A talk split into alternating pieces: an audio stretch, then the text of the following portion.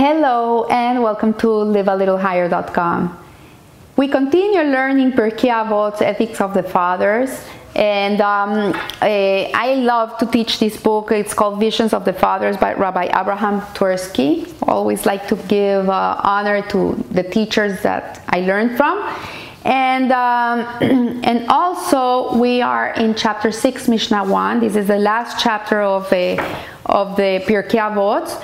And um, this chapter one is a little long, so I've been cutting it off little by little. We've been studying a little snippets of it every week.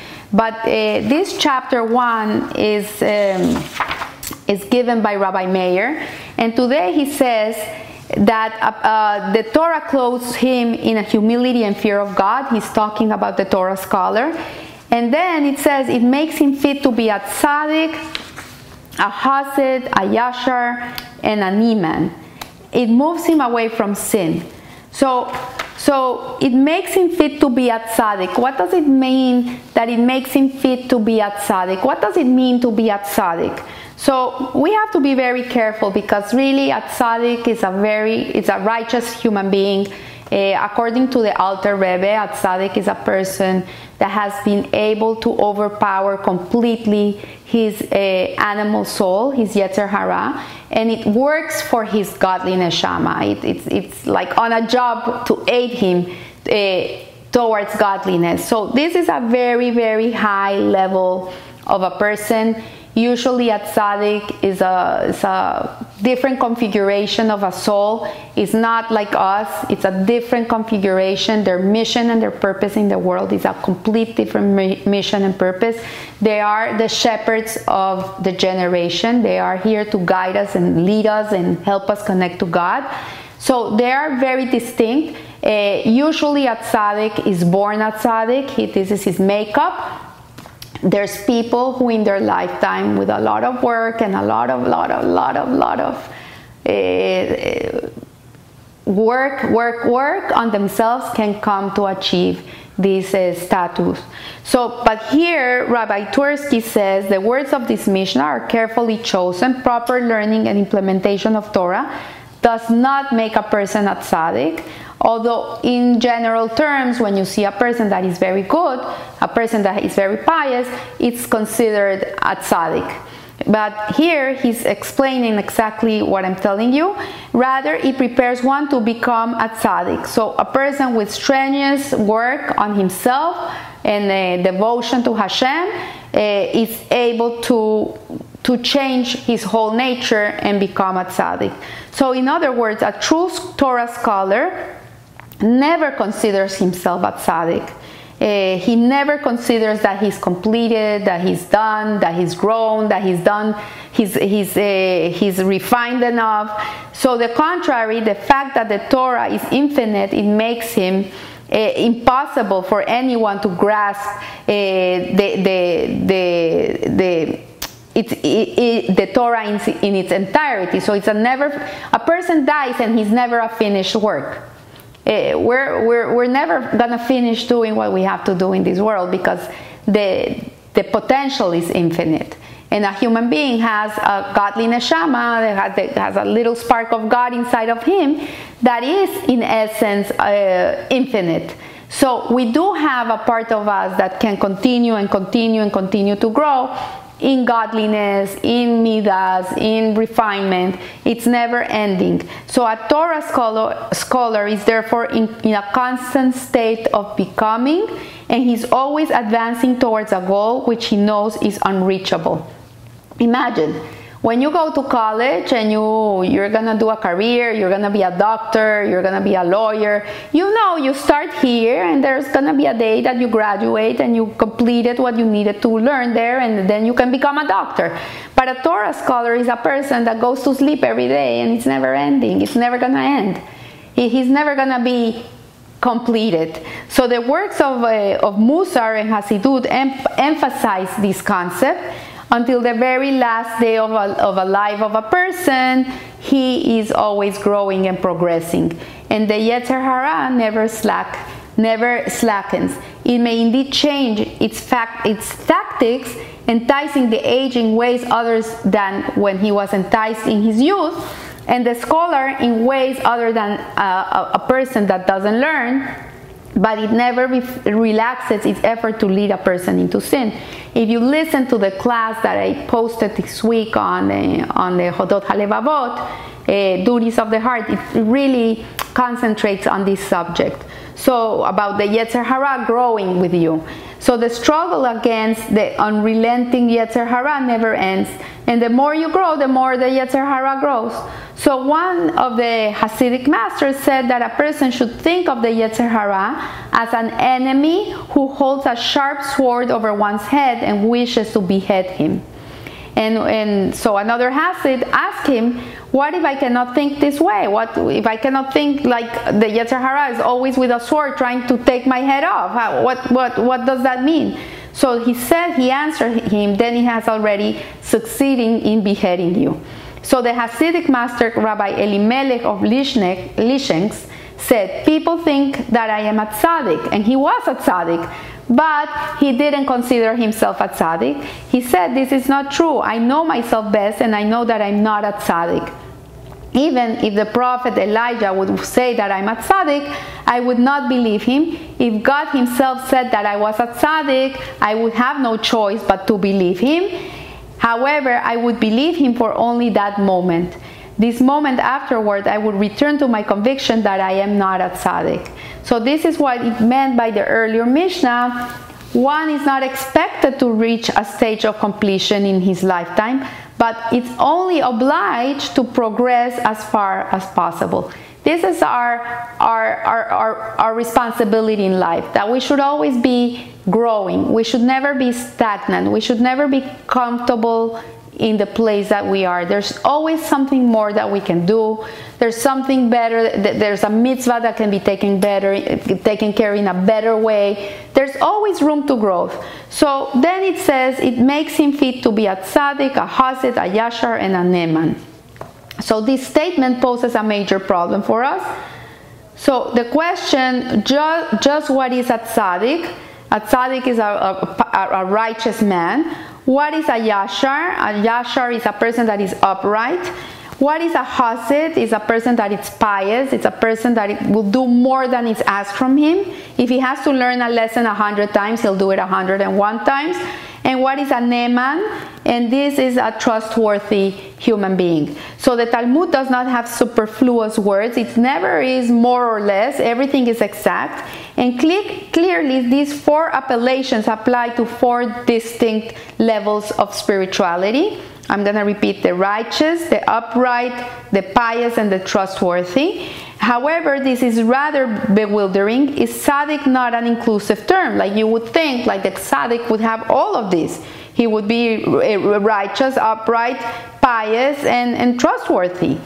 And can one be a tzaddik yet not be a yashar, a hasid, or a naman?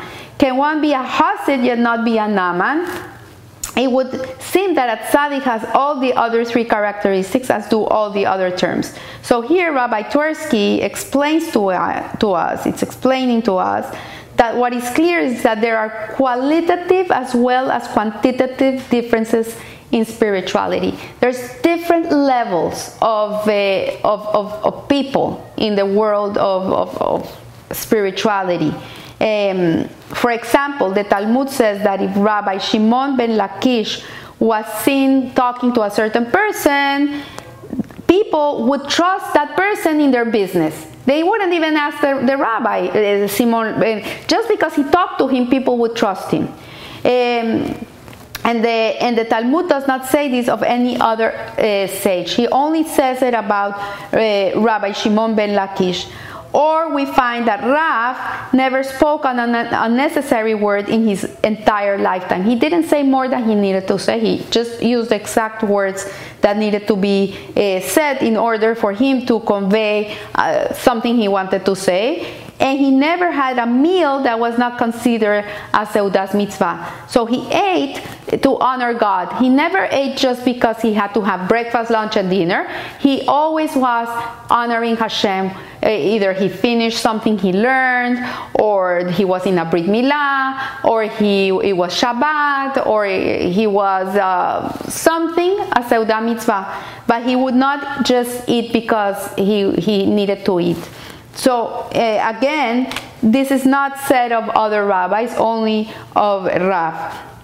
So perhaps the Talmud means that while all were exceedingly spiritual and all were very highly elevated people, each one had a specific trait that was specific to them. That was something that they did better than others. So they were all paragons of virtue and spirituality. They were not at the mercy of their inborn traits. They, they were masters of their character traits. So the Talmud states that in comparison to us, the sages of yore were like angels. Like we cannot put ourselves in, in, in the same level as these rabbis. Like they were like angels compared to us. So it is of interest that in the last generation, for example, the Chofetz Haim, uh, who was erudite, his knowledge of Torah was en- encyclopedic, he was a genius. He was seen more of like a tzaddik as a tzaddik than a Torah, a great Torah scholar. And other contemporary Torah personalities were thought of primarily great scholars and only secondarily as tzaddikim. So each one of them had a specific trait that defined them in such a way. So it is related that because of his profound humility, the Chofetz Haim had prayed that people should not look at him as a great Gaon, a, trait, a great Torah genius, and as his prayers were answered, why then did he not pray not to be viewed as a tzaddik, since he was such a humble person? And the, the Rabbi Twerski says the possibility, because there was the possibility that he might be considered to be a tzaddik, never even occurred to him. He didn't even think that people would look at him as a tzaddik. He was such a humble man.